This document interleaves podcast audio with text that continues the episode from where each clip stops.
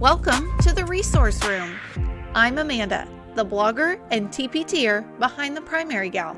As a special education teacher, you are always supporting others students, parents, general education teachers. But who is supporting you? That's where this podcast comes in. It's my mission to give you the help and support that you need. I'll be sharing my tips, tricks, research based strategies, and professional development.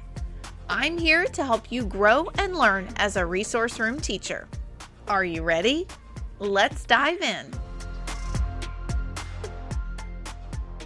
Well, hello, hello, and welcome back to the Resource Room podcast. Today, we are going to be talking all about how to stop the stress with general education teachers. As with all of these topics, whenever I surveyed some of the teachers in my community, I found that a lot of teachers were really stressed out about dealing with general education teachers. And that was something that to me was a little bit surprising. And maybe it's just the teachers that I work with, the building, I, I don't really know. But I thought I could share some things that I feel like I do to help make those relationships with general education teachers really great. Now, we all have that one teacher, or we all have that one grade level, or whatever it is that just gives you a little bit of a run for your money. No podcast episode is going to help fix that, but I do, kind of like with my last couple of episodes, I do want to share maybe some hard truths that some people need to hear. And the first little thing on my list here is just that. Our job as special education teachers is to make sure that our students are successful. And so, a lot of times, what I see or what I hear is the general education teacher won't do this, they won't do that, they can't do this, they can't do that. And so, yeah, we're here to serve students yes, we are an advocate for those students, and it's our job to make sure that they're successful in that classroom.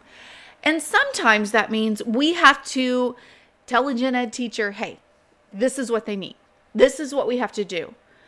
But what I want to remind you of, and what I often talk with other special education teachers about, is our role is also to help serve those adults.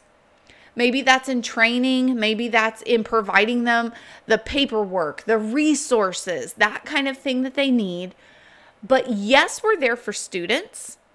But at the end of the day, we have to also help serve and help and support those adults too.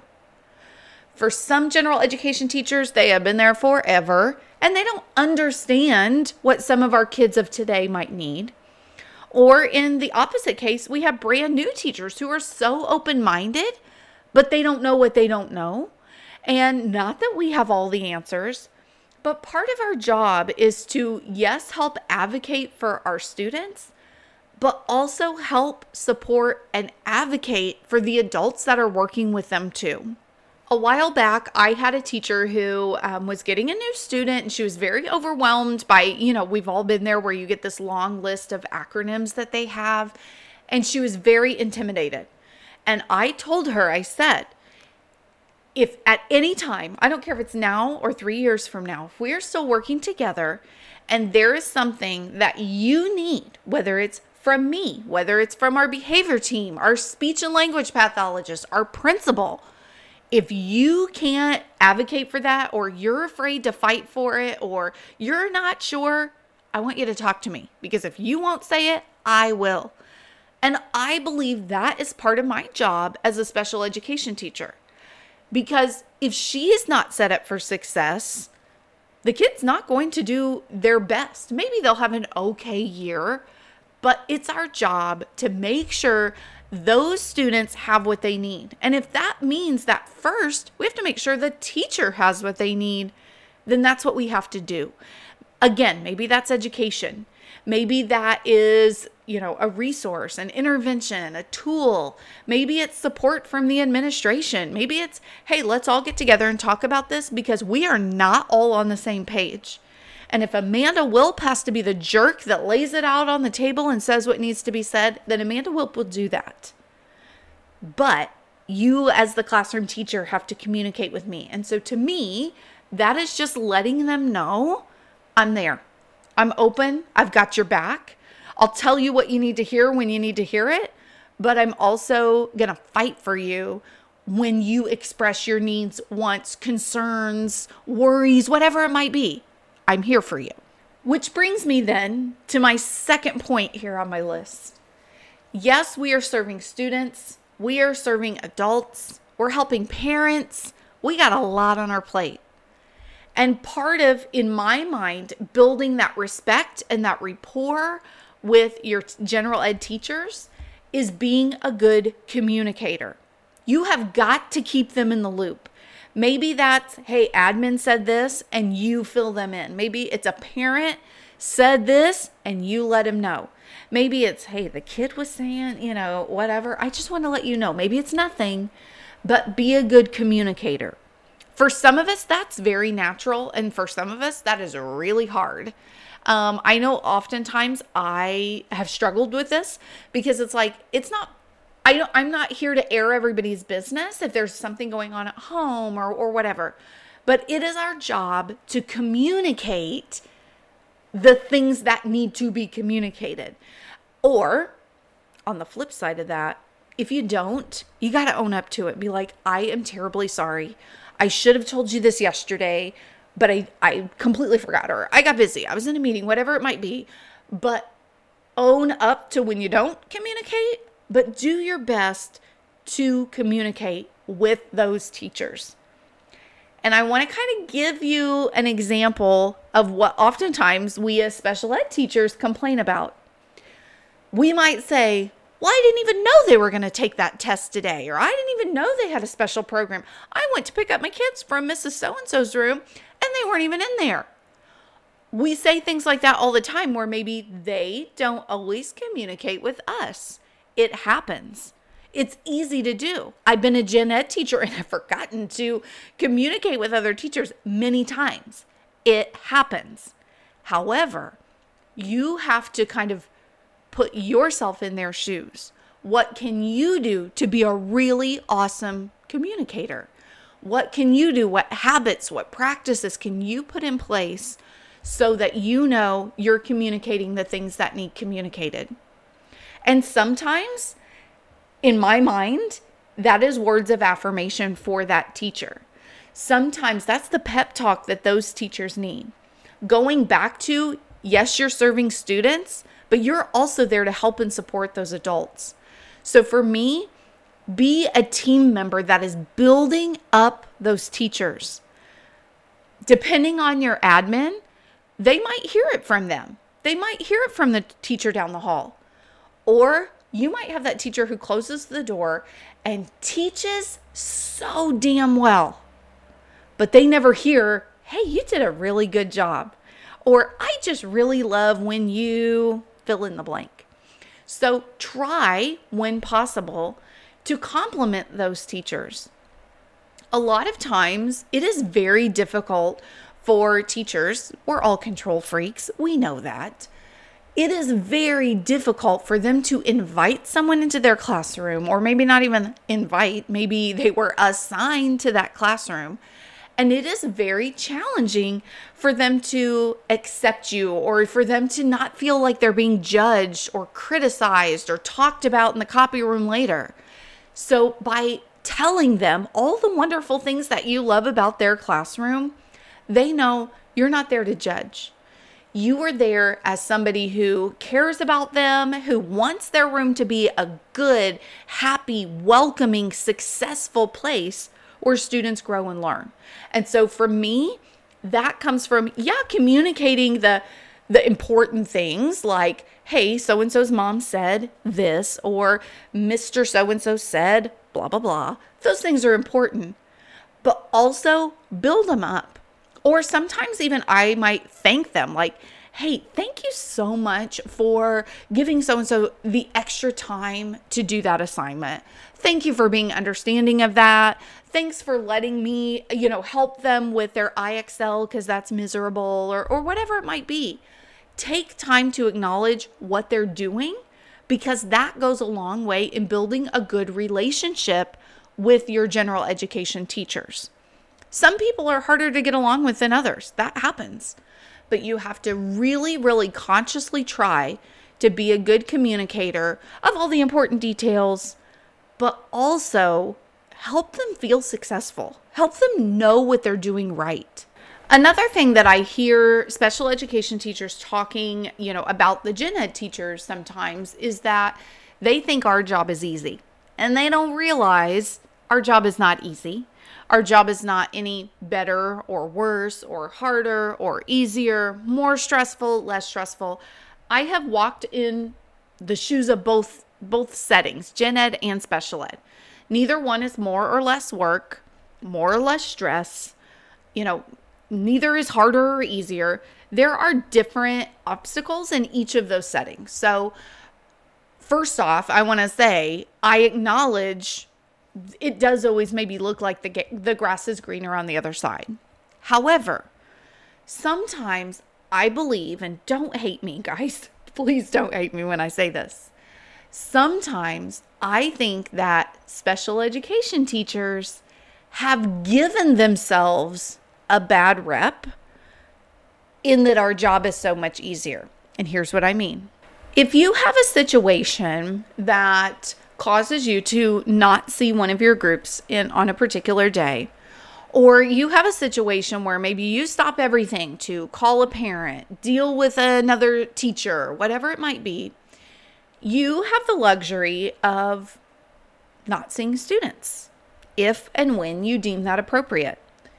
You have the privilege of those kids aren't going to be unsupervised because they can stay in the gen ed teacher's room while you handle whatever it is and show up five minutes late, 10 minutes late, 20 minutes late, pull that group in the afternoon, whatever it might be.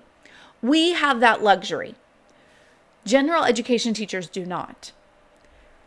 And sometimes that leads to that persona or that idea that our jobs are easier. We are not with kids every minute from the time they arrive till the time they go home, minus maybe our prep we have the luxury of we have some downtime where we're in transition and we don't always have students.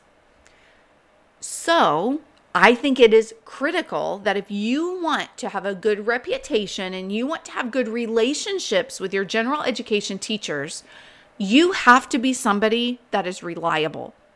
Because guess what? If somebody has an issue with a parent or somebody has an issue with, you know, another teacher or whatever it might be, your gen ed teachers have to handle that during their prep or after school or at recess or, or whatever it might be. They're handling that on their own time. If you get to hit the pause button on your groups and handle that so that after school you don't have to deal with all that, that's going to create a little bit of tension. And so sometimes, again, please don't hate me for this comment. You have to be consistent be reliable, be somebody that your teachers can count on. Otherwise, they're going to think you're goofing off when maybe you're actually handling something major. Maybe you're actually in a meeting or you were in a meeting that started at one o'clock, should have been over by two. Here it is 2.30 and you're not where you're supposed to be. I don't ever want my teachers to question where I am or what I'm doing.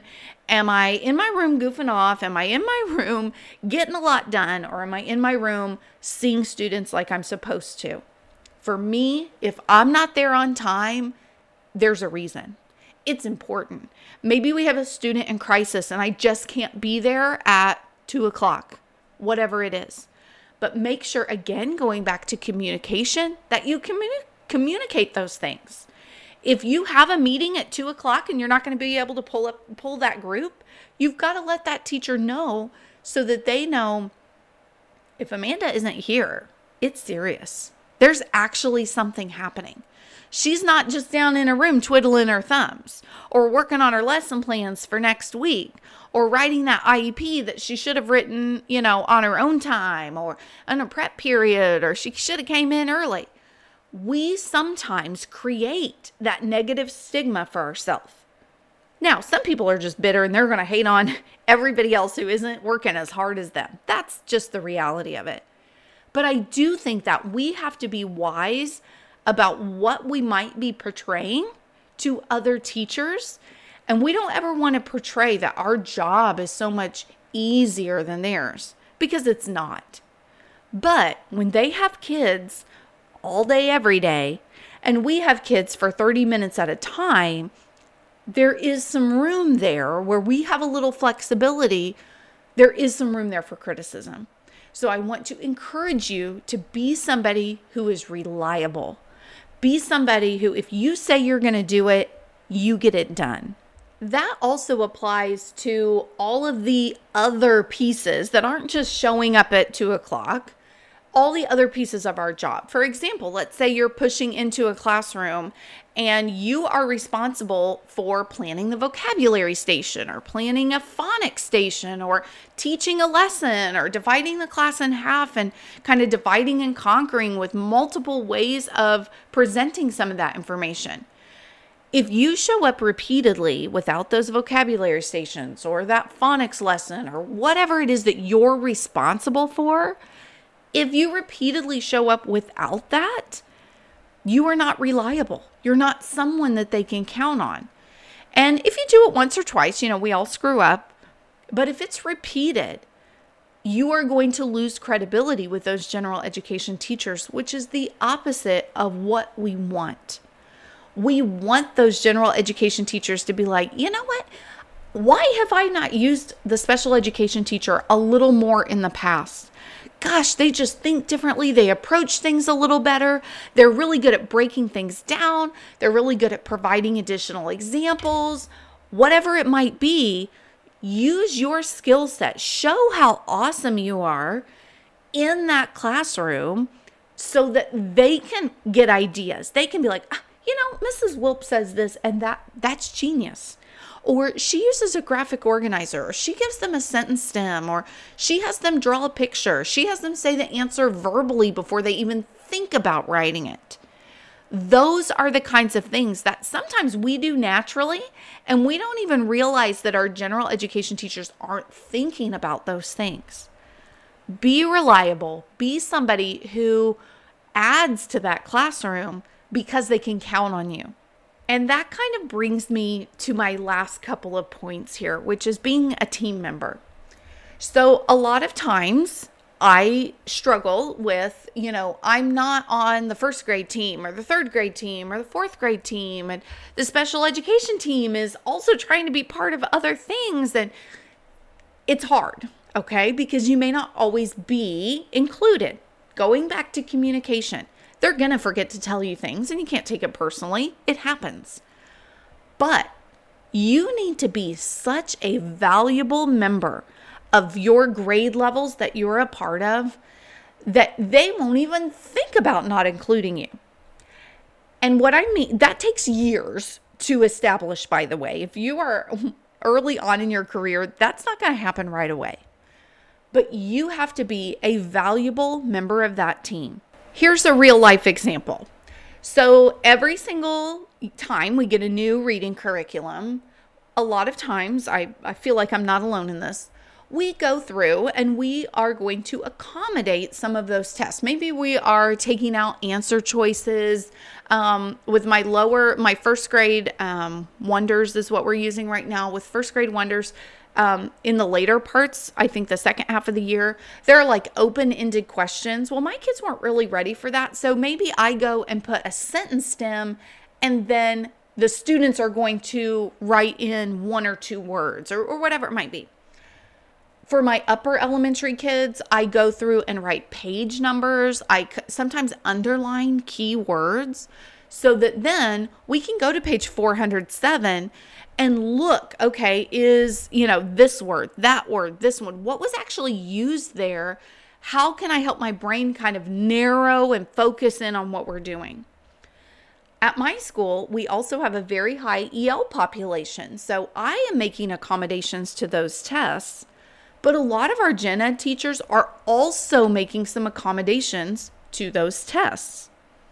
The same is true with math. We use Ready Math. And they are very text heavy, which for our average or above average kids, I think are perfect. Like for my own child, I love that she is taking those complex tests. I feel like it better prepares her for statewide testing or kind of prepares her in a way to not just pass, but maybe pass plus. But for some of my students, it is too text heavy and they can do the math. But why do we have to have these long, com- you know, like complex sentences? We can make them shorter and sweeter and they could still get the idea. Or maybe if it's a two or three part question, maybe I could help break it down so that they could see okay, first I have to do this, then I'm going to do this so that I can get this final answer. If I'm going to do that for my students and it would benefit those English language learners, why don't I share that with all of the teachers in my grade level? Because right now we have five teachers in every grade level, it would be silly for five teachers in the grade level plus myself to all make the same accommodations or maybe different accommodations, but it would be absolutely silly for all of us to touch that. So I kind of make that my mission. I'm going to help them, I'm going to be a valuable team member by accommodating those tests for them and sharing them with them. I do that by I scan them and share them digitally. But I also have a binder where all of my teachers, I let all of them know where that's at and that they are more than welcome to come steal it at any time. And that's one way that it helps them. Um, this year, I'm working exclusively with fourth grade, but in the past, some of our second grade teachers, there was one version of the test that was what they called test number one, and that was no accommodations, nothing for our average learners. But then they had a number two. And those were students who maybe were like a level two English language learner, level three, things like that, where there were some accommodations, but not quite as extreme. Maybe like the mama bear version of it instead of Goldilocks. And then there was my version, which was number three. And I was able to do the number threes Another teacher did the number twos, and then another teacher prepared all the number ones. So we were dividing that load. Why on earth should all five second grade teachers plus myself all make our own accommodations? Instead, we're being I'm being a valuable member of that team. We were also working last year um, on coming up with high priority standards and then some assessments that would align to that. So in third grade last year, I helped them find some of those assessments. That way, we had several new teachers, or even if they weren't new teachers, they were new to that grade level. Um, we had a lot going on, and it's like, hey, I've been in third grade for many, many years here. I'll take this. I'll help do those things. That way, we can make it quick and easy, and something that now year after year we can use. We don't don't have to reinvent the wheel every year those are things that yeah, I could have said, I'm special ed, y'all are doing this on your own. Just let me know what you need me to do. But no, I am showing them my value. I was helping them with things that maybe were hard for them to wrap their mind around. Maybe they didn't have the time for some of those things. Um, it it's just a way for me to kind of show, hey, I'm already doing this for my kids. Let me share it with you. I guess what I'm trying to say is you've got to make yourself part of that team and not in like an obnoxious she needs to butt out way, but you've got to make yourself part of that team. You have to show them that, hey, I don't just sit in my room and twiddle my thumbs. I don't just print things all day. I don't just call parents. I got a brain and I know how to use it. And I am a great teacher yes, I might teach students who take a little longer, but I'm good at what I do. And so I think you have to show those teachers that. Again, it takes time. You're not going to do that in your first couple of years, but you can be tr- striving for that. You can be trying for that. You can be a good communicator. You can be somebody who shows up when you say. And as you add more tools to your toolbox, you can share that with them. But sometimes I really do think that we get in our own heads and we create this persona that maybe has some truth to it, but we can't fuel that fire. We can't keep adding to that. I have an example from a previous school, and I hope no one that I previously worked with ever listens to this podcast episode. Um, I worked in a school who had a terrible reputation for special education. Um, literally, if I had a child with special needs, I would not ever send them to that school. And with that, a big part of it was the reliability or what the heck were they doing all day? They created it, they fueled that fire. They were constantly giving the gen ed teachers ammo of, well, she didn't show up today. Well, she can take off every other day and never have to write sub plans. Well, she's always in a meeting. Well, she's preparing for a meeting. Yeah, we all do those things too. Don't fuel the fire. Don't give those teachers ammo. Show up every day, do the best you can, but be reliable. Be somebody that they can count on because, after all, yes, you're there to serve those students, but one of our roles as a special education teacher is to help those gen ed teachers be able to teach our kids and be able to make our students a part of that classroom in a way that feels natural. And so for me, part of that is to be able to be such a help and such a value to them that they can't even imagine doing their job or teaching your students without you. And that takes time. But by doing kind of all the things that I've shared, hopefully that will be something that does not feel like mission impossible for you. Next week, we'll be talking about working with parents. Um, that is often something that stresses us out. And so I just want to share kind of what I do as far as making those relationships meaningful, helpful, something that is not a source of stress and frustration for you. And with that, I'll see you next week. Well, my friend, that's a wrap. Thank you so much for listening to the Resource Room podcast. I truly, truly love to help and support other special ed teachers. Because of that, I run a Facebook group just for us. Search the Resource Room and request to join. You can also check out my website, theprimarygal.com, for blog posts, pictures, and more information. Until next time, have a great week.